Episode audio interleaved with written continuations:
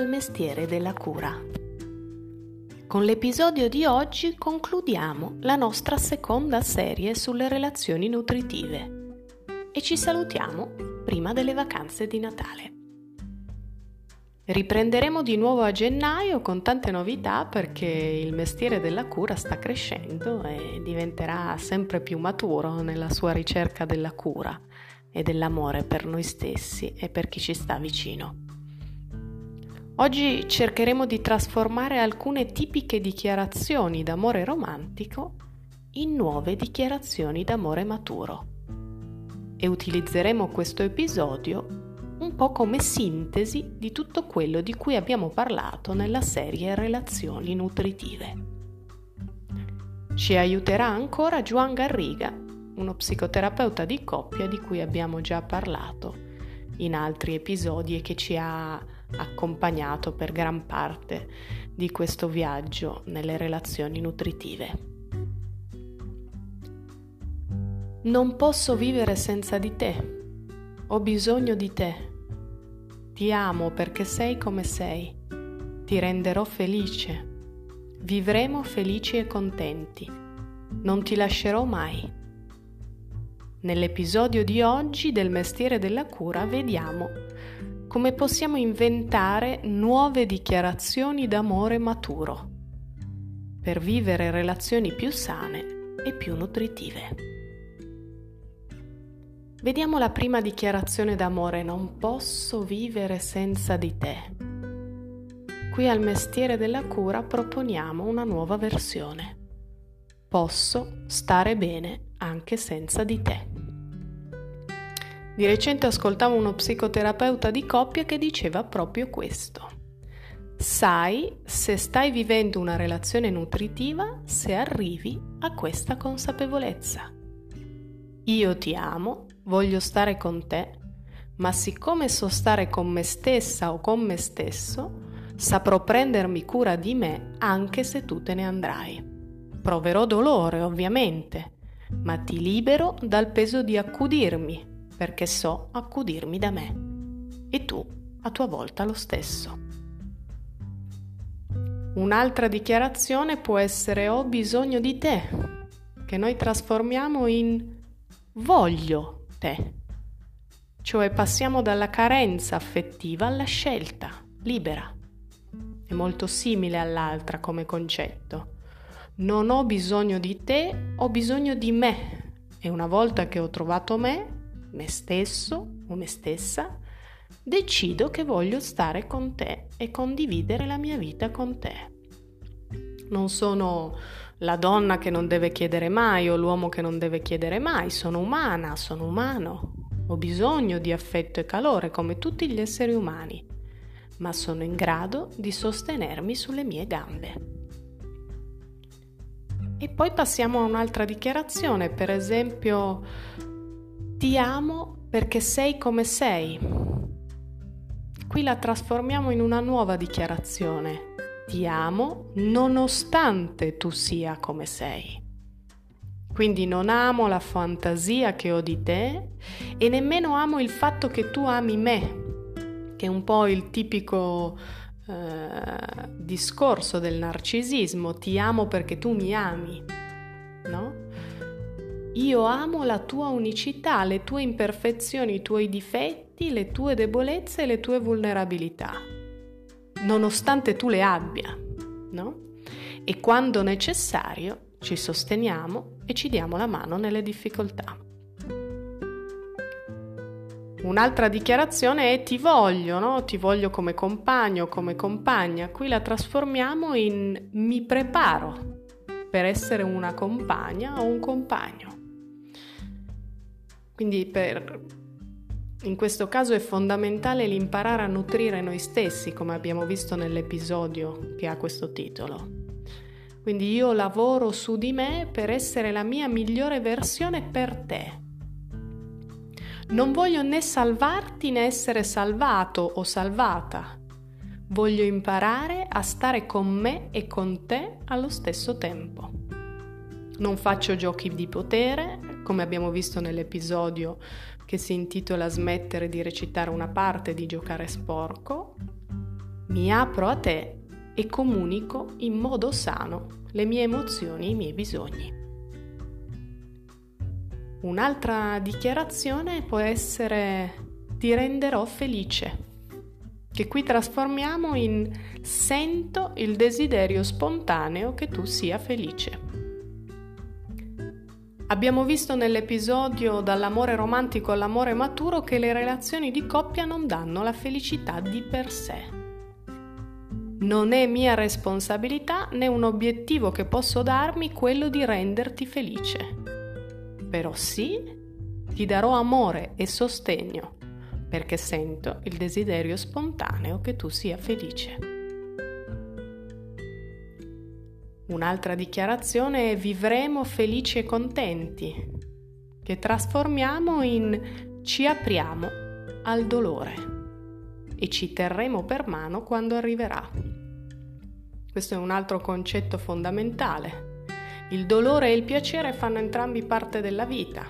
Sappiamo che entrambi arriveranno in qualche momento e ci promettiamo di aprirci all'esperienza della vita e di darci sostegno quando le cose non andranno bene. Un'altra dichiarazione è ti darò tutto di me Molto interessante questa. Qui la trasformiamo in ti darò quello che tu potrai ricambiare. Sì, perché chi dà troppo nella relazione spesso si colloca in una posizione di creditore eterno rispetto all'altro. È una posizione sacrificale, no? In qualche modo l'altro ti deve sempre. Chi invece chiede troppo e qualcuno che non è capace di sostenersi sulle proprie gambe, che si porta dietro delle carenze del, pes- del passato. In entrambi i casi è fondamentale arrivare a un equilibrio fra il dare e il ricevere, che permetta relazioni sullo stesso livello e sane. Un'altra dichiarazione è ti prometto una relazione passionale, intensa, devastante, la vita spericolata, che trasformiamo in ti prometto una relazione facile, bellissimo, una relazione facile, una vita facile, semplice, quotidiana, che scorra, fluida, fuori appunto dalle vite spericolate, dai romanticismi idealizzati. E poi ancora sarò il miglior amante che hai mai avuto, la migliore amante, no? Questa promessa di passionalità. Abbiamo visto con il Tantra che la grande promessa è quella di essere presenti nella sessualità, per cui trasformiamo questa dichiarazione in sarò presente nella nostra sessualità. Abbiamo visto come il Tantra possa essere una via molto amorevole, lenta e di cura per la relazione di coppia e come sia un grande alleato per tutti noi contro la tirannia della performance, della mascolinità o della, o della femminilità stereotipata, pornografica. Nel Tantra finalmente le donne sentono il permesso interno di non essere belle in modo stereotipato e gli uomini sentono il permesso interno di non essere macio o vincitore in modo stereotipato. Che liberazione, no? che sospiro di sollievo. Ed è anche una visione molto più sostenibile per una coppia di lunga durata. E poi un'altra dichiarazione, sarà per sempre, che diventa sarà finché durerà L'amore è eterno finché dura, c'è un film italiano che si intitola così. La monogamia sequenziale è ormai una realtà nella società in cui viviamo, cioè il vivere diverse storie lunghe e importanti nella nostra vita. È possibile che le nostre relazioni non siano per sempre e ci apriamo alla possibilità che possano finire, fermo restando che come abbiamo visto nell'episodio iniziare e concludere una relazione, i genitori non si separano mai del tutto. E quindi qui c'è una responsabilità ulteriore nel caso di una rottura. E per ultimo, non ti lascerò mai diventa se dovessimo lasciarci, chiuderemo la relazione con gratitudine e amore per quello che abbiamo vissuto. Come abbiamo visto nell'episodio, iniziare e concludere una relazione è senza dubbio una grande sfida, quasi mai facile, ma molto necessaria per amore nostro e dei nostri bambini se siamo genitori. Quanto più consapevole è la nostra rottura, tanto più saremo in grado di entrare nuovamente in una relazione da una posizione di maturità e di autogestione interna. E per ultimo chiudiamo con due poesie bellissime che possono darci delle indicazioni su come eh, collocarci rispetto alle relazioni.